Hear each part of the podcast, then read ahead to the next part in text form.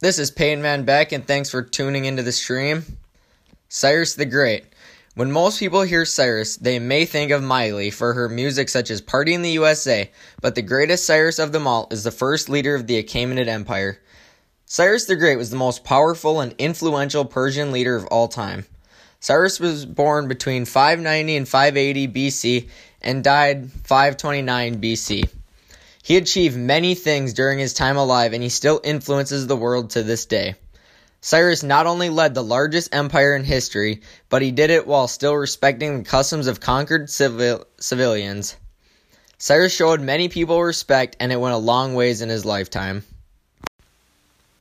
The first reason why Cyrus the Great was the most powerful and influential Persian leader of all time is because he founded the Achaemenid Empire. The foundation of the Achaemenid Empire started in 550 BC when Cyrus the Great defeated King Astyages of Media, who ruled most of Iran and eastern Anatolia. This battle eventually led to another clash in the east with the Lydians. This would turn out to be another gain in land for Cyrus and the Persians. In 539 BC, the Persians defeated the Babylonian army at the site of Opis, which is east of Tigris. Every battle meant more land was being acquired by the Persians, and their kingdom would soon be the greatest in all of the land. Cyrus the Great's life would end in battle against the Massagetae people.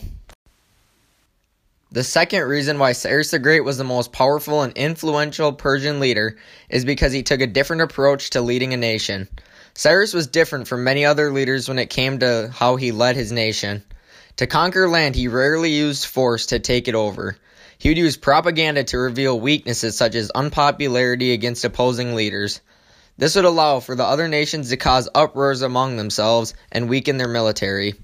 This happened most importantly when he conquered Babylon. Instead of attempting to take over the world's greatest city by storm, Cyrus fought a propaganda war instead to take over Babylon. Cyrus documented how he had conquered Babylon on the Cyrus cylinder. Also on this document, Cyrus presents himself as the perfect ruler, saying that he will respect the customs of the conquered civilians. Another way that Cyrus the Great took a different approach to leading a nation is how he treated others. Cyrus saw cooperation as a strength, not a weakness, so this allowed him to ask other conquered rulers for advice on how to govern their land. This allowed him to have a better perspective on how to rule his empire. He also respected the customs and religions of the lands he conquered. He would allow the people to continue their own faiths instead of being a dictator and forcing them to convert to a certain religion. This allowed Cyrus to earn respect throughout the land because the civilians liked him. This helped him lead his empire in the long run because his citizens adored him, so he was easily able to run the empire without having to deal with his citizens being upset with him. Cyrus was even commonly known as the father of his people by the Persians. Cyrus the Great also freed the Jews from Babylon after the Persians conquered the city. Not only did he lead one of the largest empires ever known, it also consisted of many diverse people and languages. This makes Cyrus's leading abilities much more incredible since he was able to smoothly run such a large empire while still keeping it a, keeping it a diverse place. Another reason why Cyrus the Great was the most powerful and influential Persian leader is because he was a great military leader. Cyrus was a splendid military leader not just because of his leadership skills, but because of his wit.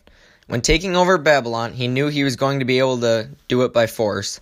Since he knew he had to take a different approach to it, he thought to attack from the inside out.